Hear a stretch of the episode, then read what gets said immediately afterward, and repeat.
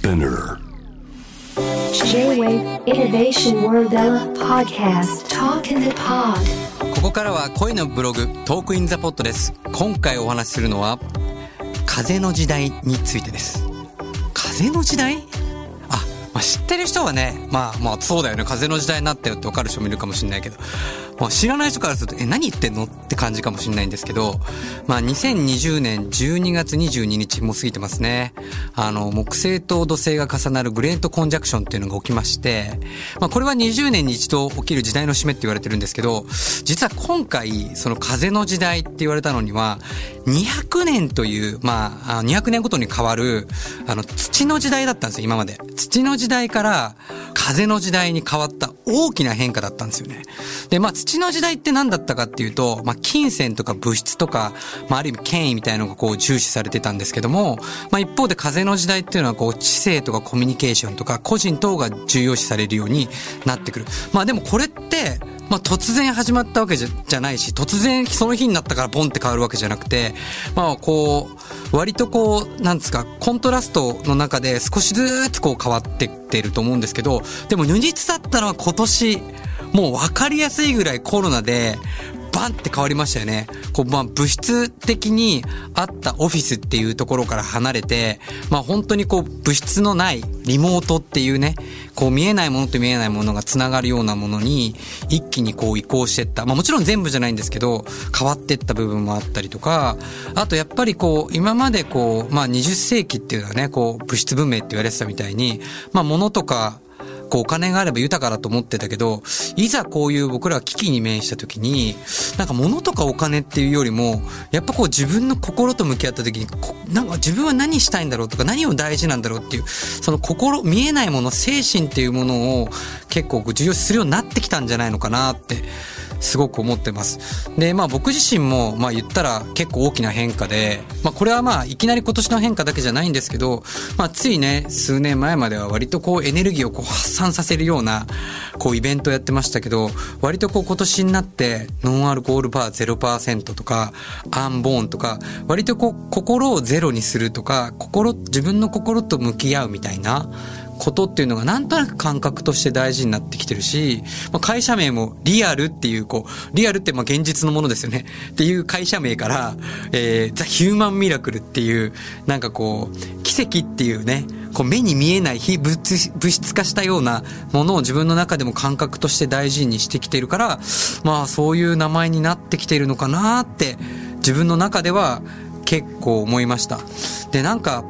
っぱそういう意味ではそういうものとかそういうまあ、プロダクトとか、そういうものが世界で大事にされてきていて、例えば海外だったらトランステックっていう言葉がすごく今台頭してきていて、まあ、それはあの、テクノロジーを用いて、簡単に誰もが安全にメディテーションみたいなものとか、まあ、精神を整えるものに出会えるような、まあ、機械みたいな、テクノロジーみたいなものが、ものすごくこう、主流になってきてて、うちでやってるアンボーンっていう会員制の施設のアイソレーションタンクっていうのも、その一つだったりしますし、またまた今年年はやっぱりもうね、あの、サウナ、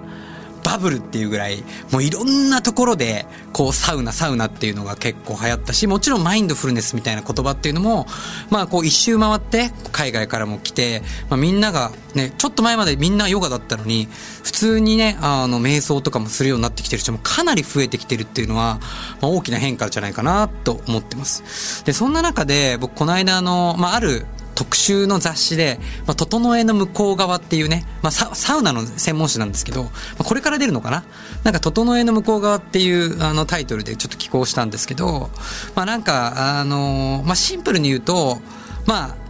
サウナ、まあ、整うっていうことは、まあ、自分を元に戻すってことで、まあ、サウナとか瞑想とか、まあ、そういうものっていうのは非常に役立つんですね。ただ、一方で、その、心地よさみたいな、その、なんだろう、まあ、サウナもやっぱりスカッとするんで、めちゃくちゃ楽しいとか、めちゃくちゃ最高ってなるんですけど、その心地よさに今度執着すると、今度それがないと苦しむっていうね、ものを自分で生み出してしまうので、いかにその執着っていうものから人が離れていくかっていうのがやっぱ精神を整えるっていう部分だと思うんですよね。だから本質的な整えの向こう側っていうのは、やっぱこう、まあ自我からの解放であったり、あとやっぱこう執着をするっていう。人間って、やっぱりこう、いつしか自分の肉体、自分のもの、自分の立場とか、そういうものをこう守ろうと、自分のものだっていうふうに思い込んだ時からこの苦しみを生んでしまうので、やっぱこう、いつまでもずっとあるものってこのように存在してないんですよね。すべてのものって生まれては消えていく、生まれては消えていくって自然の摂理のもとで変化っていうのは常に当たり前に起きている中で、やっぱり何か手にしてしまったもの、お金だったり地位だったり、なんかそのものをこう自分の中でこう守ろうと、離さないようにしようと、変化を恐れようとすると、その執着がどんどんどんどん自分を苦しめてしまうので、その、やっぱりその執着から解放していくっていうのが、僕は整えの向こう側っていうことかなと思いますし、まあなんか全てその瞬間瞬間にある、いいも悪いも自分自身がやっぱり楽しんで、自分自身が受け入れて、その流れ、この物事に一喜一憂するんじゃなくて、全ての流れを受け入れて変化を楽しんでいく。まあ人生っていうのはね、そもそも大きな視点で言うと旅みたいなものなんで、まあ、旅のね、ゴールはなんとなく決めてても、旅に出たらいろんな人に出会ったりとか、いろんな経験をしてって、そこで行き先が変わることもあるわけじゃないですか。その行き先が変わっていくことも楽しんで、あくまでもその旅のなんですか、行き先の道中にこだわるがあまりに、要は旅のプランが、プランにこだわるがあまりに、今目の前にある小さな奇跡っていうのをないがしろにしないように、目の前に起きてるね、こう、まあ、一見コロナとかも大変ですよ、みんな。僕もね、うちの会社も物質的に見える世界で言ったらすごく大変です。でも、やっぱり、長い視点で見たら、なんか新しい旅路へ連れてってくれるのかなと思うとワクワクしますんで、そういう意味での、この風のように流れていく。何かに執着、土のようにこう執着していくんじゃなくて、風のようにね、いろんなことを受け入れて流れていく人生っていうの、その方がね、多分自分でも想像してなかった未来にたどり着くこともあると思うんで、ぜひこの風の時代を皆さん、風を感じながら、そして風に流れるように楽しんで生きてほしいなと思います。